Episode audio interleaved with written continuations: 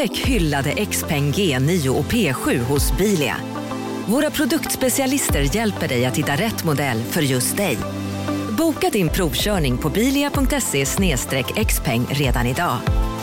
Välkommen till Bilia, din specialist på XPeng.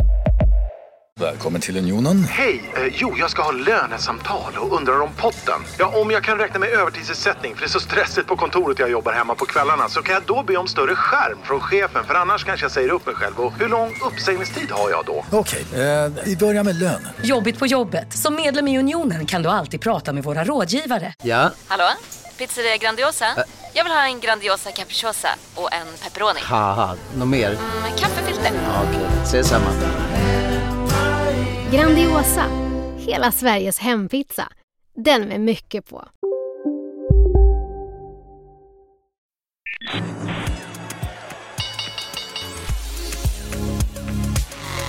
Det här är Affärsvärlden med Helene Rådstein. Hej och välkommen till programmet där vi varje torsdag fördjupar oss i affärsvärldens journalistik. Jag heter Helene Rådstein och med mig idag har jag Lotta Dinkelspiel. Hallå Lotta! Hej Helene, kul att vara här. Du, eh, idag har vi en stor nyhet på eh, nätet där eh, Anneli Östlund har fördjupat sig i de som ska utreda Swedbanks penningtvättshärva. Berätta! Ja, det stämmer. Ganska snabbt efter att den här skandalen briserade här i förrgår så, eh, så ville ju storägaren AMF, att man ska, eller säkert flera, men bland annat storägaren AMF skickade ut ett pressmeddelande där de sa att de ville att man skulle tillsätta en extern utredning. Och från början sa Birgitte Bonnesen, då, vd i Swedbank, nej till det. Men efter 24 timmar så ångrade hon sig och då bestämde de att EY skulle göra den här utredningen. Men då påpekar Anneli eh, då det faktum att eh, EY faktiskt utreds för penningtvättsskandalen i eh, Danske Bank. Jaha, så det är också att, är det här verkligen rätt part att göra den här utredningen? Det är det som frågan handlar om. Men det borde de, de själva borde väl ha fattat att det kanske vi inte är. Ja, det kan man tycka är lite märkligt. För att Eh, Danske Bank gjorde en intern rapport och den kom då förra hösten, alltså hösten 2018. Och där så skriver man att man inte kan utesluta att revisorn då för 2014 som var EY eh, att man kunde inte utesluta att de inte hade brutit mot eh, revisionslagen. Och nu då när de är under utredning för det så kan man ju fråga sig om det verkligen är lämpligt att de ska utreda Swedbank som har gjort en mängd transaktioner med Danske Bank. Mycket av de här pengarna har ju gått mellan bankkonton i de båda bankerna. Det är ju klart att det är väldigt kul för alla revisionsbyråer och alla advokatbyråer som får de här uppdragen. Vi gläds ju med... Absolut gör vi det. Men, men samtidigt så det kommer ju så flera skandaler. Nu var det ju nyligen någon myndighet som också hade anlitat en advokatbyrå själva tidigare som senare också skulle utreda liksom sin forne klient så att säga. Så... Jag vet inte om det handlar om att Sverige är en ankdamm eller att man faktiskt vänder sig till dem som man känner och jag tänker att de ska kunna göra det här på ett bra sätt. Ja, ja men det är spännande. Och det är spännande att se var de här slutar. Alltså inte minst här, Svenska Akademin och så där, också en advokatbyrå som utredde alla turerna kring dem och sådär. Ja, det ska bli spännande att se vad som händer. Men du Lotta, du har också tittat på en ganska intressant sak som någon som heter Mårten Westman har fördjupat sig i. Det är hur man kan bedöma företag som är på börsen utifrån medarbetare. Berätta. Ja, han är en HR-kille, har jobbat med medarbetarundersökningar i många år. Och han har visat att, att det här med medarbetarengagemang kan synas i börskursen.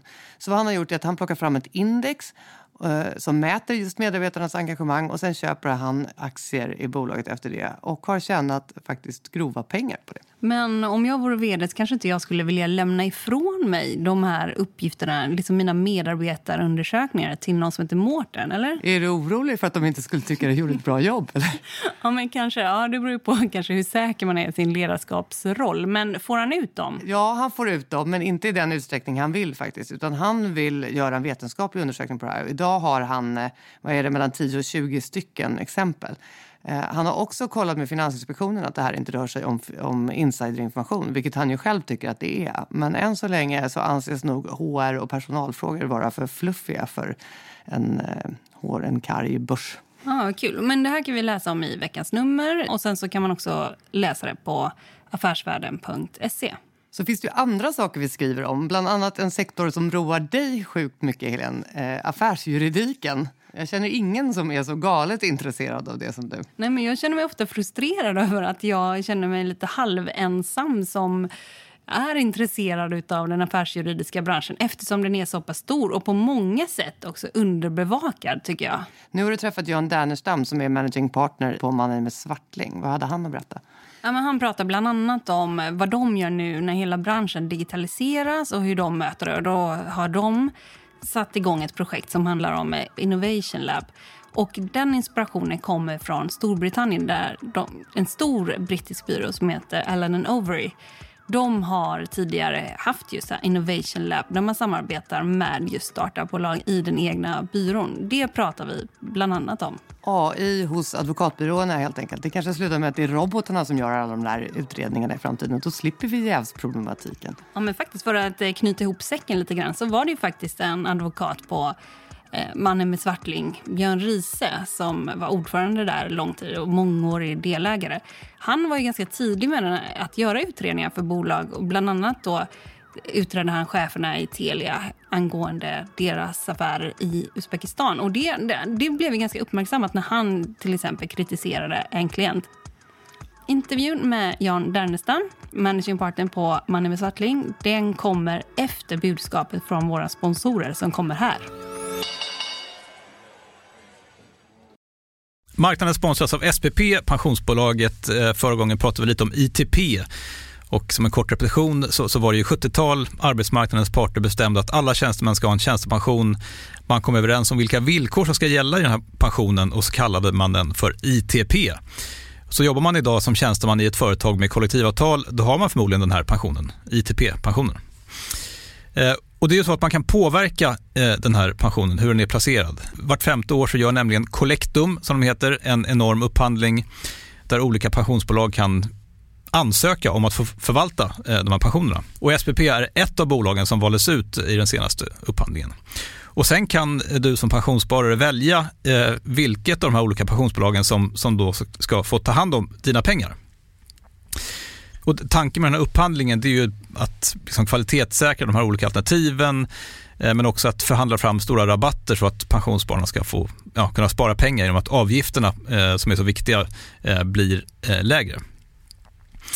Och vill man välja någonting i ITP-systemet då finns det en relativt ny sajt som heter avtalat.se. Ehm, där kan man gå in och se hur sin ITP-pension är placerad. Jag gjorde det häromdagen faktiskt. Ehm, idén är att hälften av pengarna alltid ligger i något som kallas för traditionell försäkring. Det här gjorde vi ett avsnitt om i podden Kapitalet nyligen eh, som vi kallade världens bästa sparform. kan man lyssna på om man är intresserad. Eh, den andra halvan eh, den kan man också lägga i en traditionell försäkring eller så kan man placera det i något som kallas för fondförsäkring.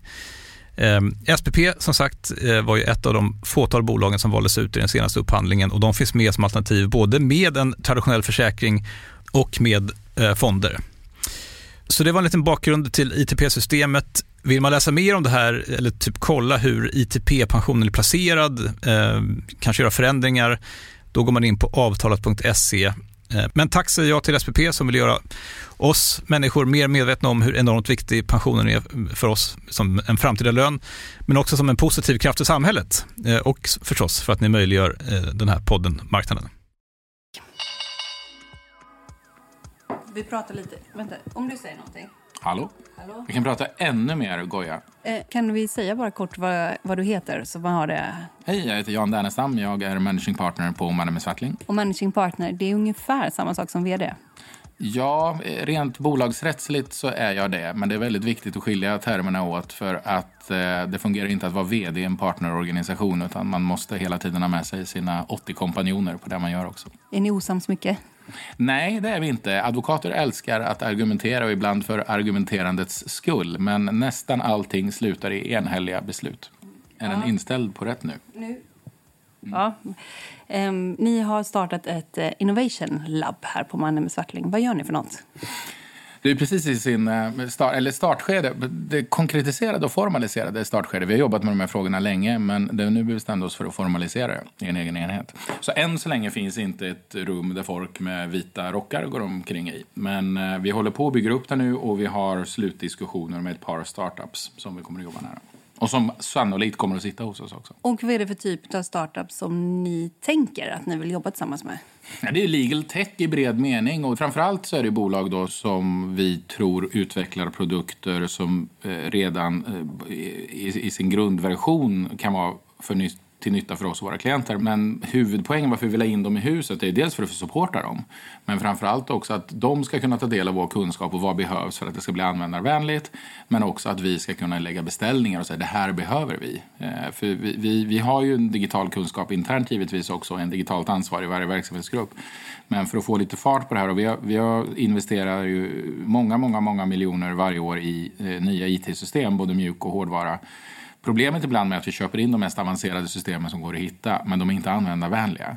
Så att vi vill vända på det där. Det är därför vi vill starta den här utvecklingen själva. Så att vi vill börja med användaren, att det här ska vara jurister som varit med och byggt. Så att vad vi har satt som ett krav mer eller mindre, eh, om än inte helt uttryckligt, på de här startupsen, det är att det ska vara personer som driver dem som har jobbat på en stor advokatbyrå tidigare. Så man har själv skit under naglarna och vet eh, hur jobbet utförs. Och då ska det vara byrå, det ska inte vara att man kommer från bolagssidan och varit bolagsjurist? Jo, jag menar, det är ännu bättre för då får man ju större bredd på det. För mycket av det vi gör nu, det vill vi ha för våra klienter. För, många, för klienterna, eh, de vi jobbar med, industriföretag, PE-bolag, banker och allt vad det nu är, de har ju inte som huvudsaklig business att sälja juridik, men det har vi. Så att de får ju aldrig en budget internt på att ta fram sådana här system själva. Vissa kanske får det, de allra största. Men många av våra klienter de, de förlitar sig på att vi ska tillhandahålla. Så att vad vi, vårt huvudfokus nu det är olika typer av så onboarding, alltså plattformar där vi kopplar ihop oss med våra klienter, där man jobbar i dokument tillsammans, där man har, får utbyte av information fram och tillbaka. Eh, där de, på sikt vill vi till och med att de ska själva kunna gå in och få ta fram vissa dokument och ta fram enklare eh, rådgivning rent, som löses genom de här, om det är app, mobila appar eller applikationer de har på datorer eller hur det är. Det, det är olika fall, men vi har redan en en plattform som vi jobbar med, som vi har på uppdrag faktiskt köpt in eh, med önskemål av en klient och som vi har jobbat med i tre stora transaktioner som har effektiviserat arbetet oerhört mycket. Och varför är det här viktigt överhuvudtaget att vara med på den här trenden för folk som inte hänger med i er dagliga verksamhet och inte kanske kan begreppet legal tech och sådär. Varför är det viktigt? Därför att advokatbranschen, Jag var i Silicon Valley med en svensk affärsdelegation här före jul och alla AI, alltså artificial intelligence-bolag jag träffade, alla tog upp juristbranschen som den bransch man fokuserar väldigt mycket på. För jag har oerhört mycket information, extremt dokumenttungt. Så det lämpar sig väldigt väl för maskiner att gå in och processa all den här informationen och dra slutsatser och hjälpa oss. Men det är ju det att advokatbranschen håller på att segmenteras väldigt mycket just nu. De stora och starka byråerna blir möjligen ännu större och ännu starkare. Boutiquebyråerna klarar sig bra, som har en klar och tydlig strategi.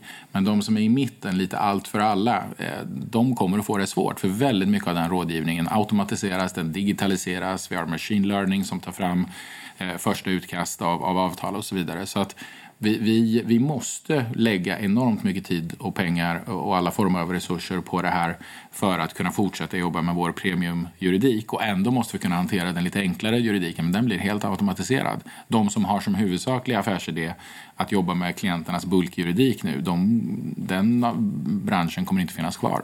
Och det går fort. Och hela, om vi tittar på de affärsjuridiska byråerna, vad skulle du säga är liksom det mest intressanta för någon utanför byråvärlden just nu? Vad är det som händer? Det är svårt att säga något annat än digitaliseringen. Det är två frågor som är huvudfokus. Det är att få upp andelen kvinnliga delägare som är alldeles för låg på alla byråer. Vi har 17 procent nu vilket väl är riksgenomsnittet. Sen, sen 2010 så är knappt 40 procent av våra nya delägare kvinnor, vilket är jättekul att se. Så vi går åt rätt håll. Sen tar det frustrerande lång tid. Men, så att den frågan jobbar vi mest med. Men det, det är ju inte vi unika. Det, det hoppas jag alla jobbar lika hårt med den. Men sen är det digitalisering. Att, att, och inte bara, eh, det är lätt att hemfalla och säga AI och digitalisering. Det är innovation i vid, det är därför vi har kallat Innovation Lab. Det är inte bara att ta fram digitala system, utan det är också att hur ska framtidens juridiska rådgivning levereras. Vi jobbar ju med en forskargrupp på Chalmers i det här också.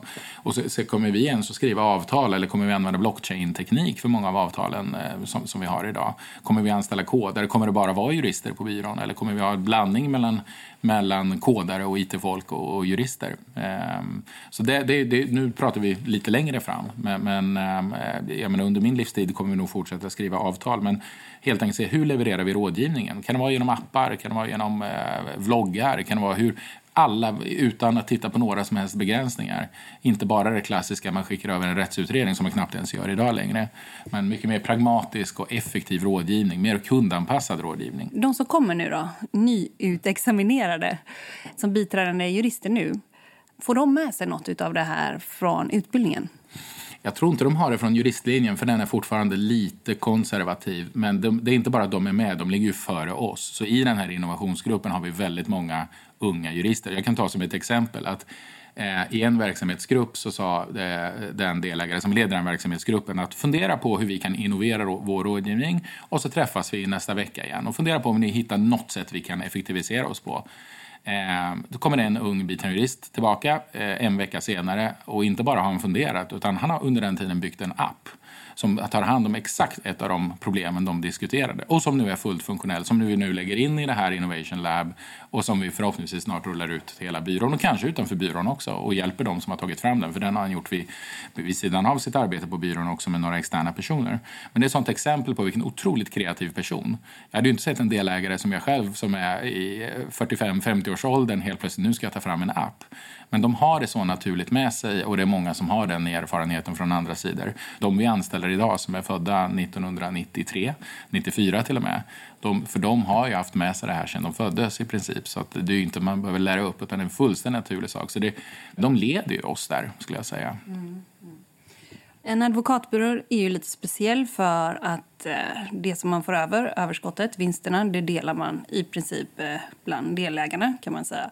Så att eh, det har tidigare sagts att eh, advokatbyråer de är inte så bra på att investera själva i det som behövs göras. För då tar man ju liksom pengar som ja, du till exempel och dina kollegor skulle vilja ha själva istället för framtida investeringar. Hur, har, hur mycket investerar ni nu, nu och hur har ni lyckats få igenom det? Det där hör man ganska ofta, att partnerskap skulle vara en förlegad modell. Men jag skulle vilja vända på det. Hade inte vi varit det partnerskap vi är idag, då hade vi aldrig kunnat göra de här långsiktiga investeringarna. Jag hade med en knapptryckning, för att uttrycka mig trivialt, vi hade kunnat öka vår vinst med 25 procent på ett år genom att sluta investera i IT, genom att inte utbilda vår personal. Och för det, det är ju framförallt det är kunskap, vi är ett kunskapsföretag så allt vi investerar i är någon form av kunskap eller kunskapshantering. Så där, det, det, är inga problem för oss att få med alla delägarna. Sen har ju vi som enda byrå i Sverige en pure lockstep. Många kallar sig lockstep-firmor. Men man delar kanske på 80% av vinsten och sen går resten ut i en cream pot till de som har jobbat hårdast. Vi har 100% av vinsten, vi delar exakt lika mellan delägarna oberoende av arbetsinsats. Och på det sättet så kan man som delägare också, och måste som delägare lägga mycket tid på icke debiteringsbart arbete. Alltså byrån är vår viktigaste klient. Så jag har, det där har jag, för mig varit lite en gåta, men det kanske är vårt ersättningssystem som gör att för oss jag ser det som en förutsättning för att kunna göra de här stora investeringarna varje år, att vi är ett partnerskap. För vi behöver inte leverera kvartalsrapporter till börsen. Vi behöver inte leverera en hög vinst ett år om vi vet att byrå, vårt mål är att byrån ska gå bra på fem och tio års sikt. Det står till och med i vårt delägaravtal att när man, eh, under tiden man som delägare inom citationstecken lånar byrån, man ska lämna ifrån sig byrån i ett bättre skick än det var när man tillträdde. Så allt, folk har ett mindset där allt handlar om att bygga varumärket man är med Svartling. Och det handlar inte om att bygga mig själv eller maximera min egen individuella vinst. För min egen individuella vinst den påverkas inte av om jag jobbar extra mycket med en lönsam affär eller inte. Utan om vi alla tillsammans med lagom blandning jobbar med klienter och med, med, att utveckla byrån, det är då vi ser att vi får den långsiktiga effekten som vi vill. Därför gör inte vi några jätteskutt när det är högkonjunktur och går upp med 10, 15, 20 procent i omsättning. Vi går upp 4-5 procent, men vi gör det år efter år efter år snarare. Jag skulle vilja tillägga, man läser väldigt mycket artiklar om att eh, advokater inte förnyar sig och så. Det där, redan om jag tittar på vad vi gör idag, det är ju natt och dag. När jag jämför med när jag började här 1997 så är det ju natt och dag på det sättet vi arbetar. Jag skulle säga att vi förnyar oss hela tiden. Om man säger att Eh, the end of the billable hour, nu är det slut, partnerskap fungerar inte.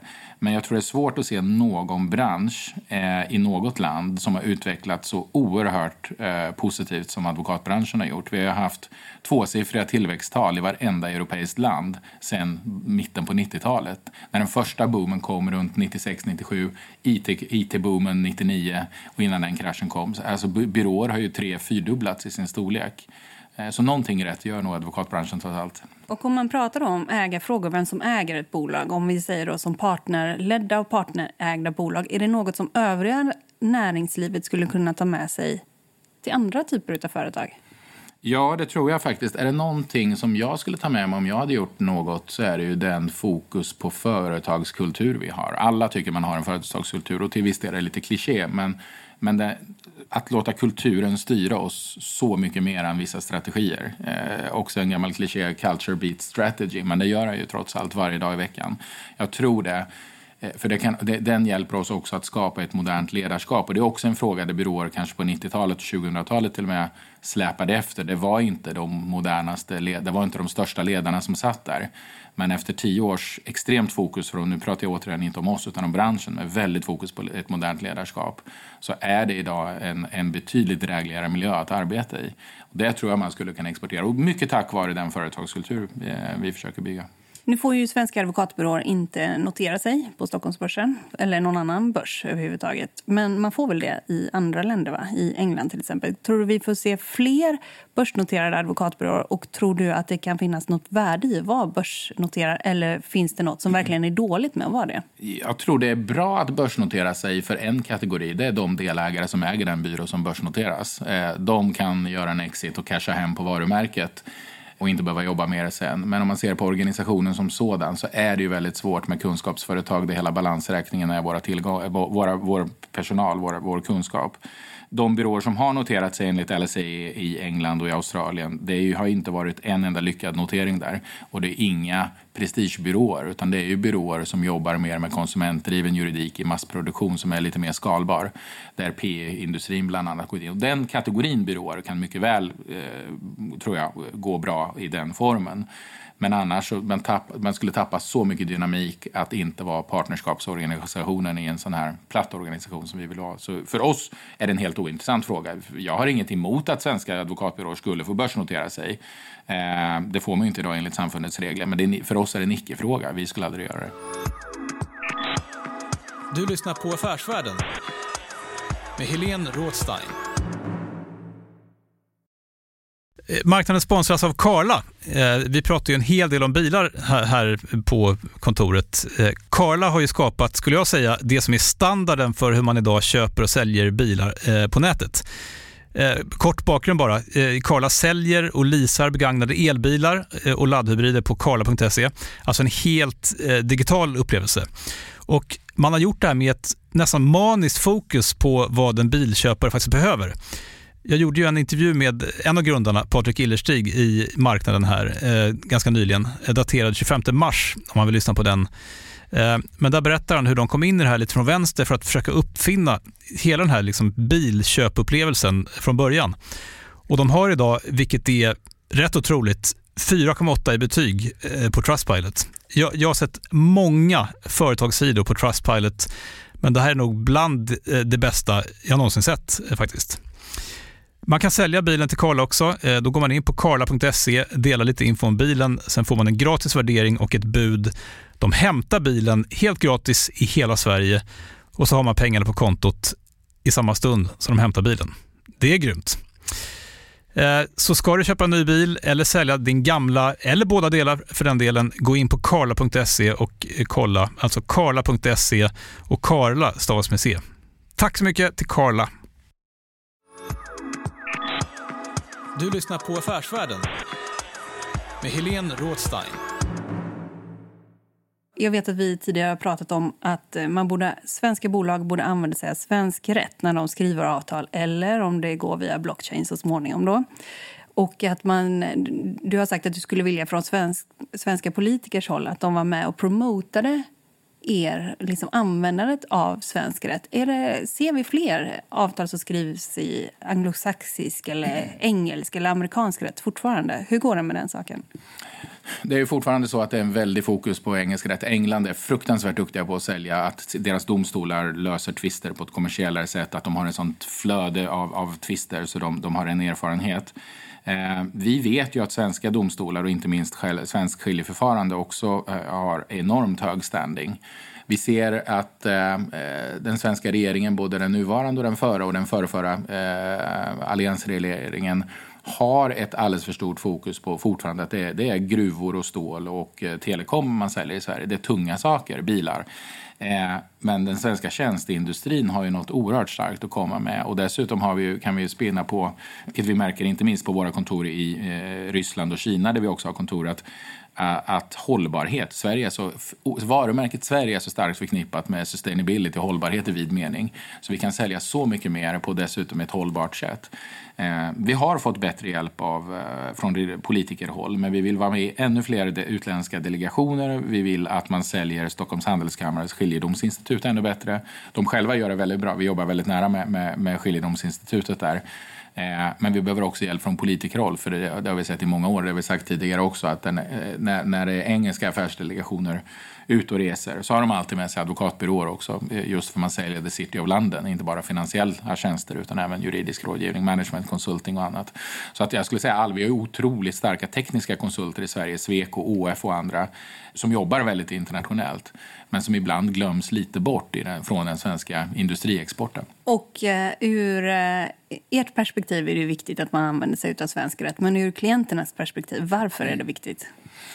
Därför att man kan göra på ett mycket enklare sätt. Det är trots allt så att eh, svensk juridisk kultur eller svensk affärskultur är mycket mer streamlinad.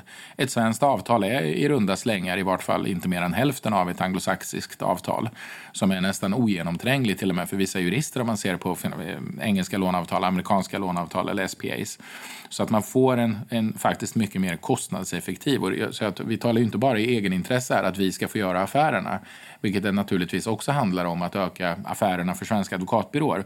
Men det blir också lika bra för klienten till ett mycket mer kostnadseffektivt pris.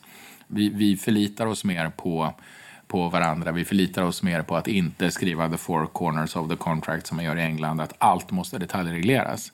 Eh, det ska regleras självklart allt som behövs, men man behöver inte gå till överdrift och, så det blir overlawyering av det. Om vi ser till vad som händer ute i världen. Jag vet att du sa för några år sedan, kanske tre år sedan, att eh, de här makrohistorierna som pågår där ute Alltså allvarligt talat, det verkar inte påverka näringslivet så mycket vad Trump gör, handelskrig och så vidare. Vi tuffar på.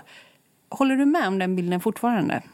Ja, konstigt nog så är det ju så. Jag menar, nu står vi kanske inför en Brexit den 29 mars. Ingen vet ens och det är redan för mitten på februari. Och det påverkar inte affären överhuvudtaget. Vi har haft den eh, mest upptagna januari månad någonsin.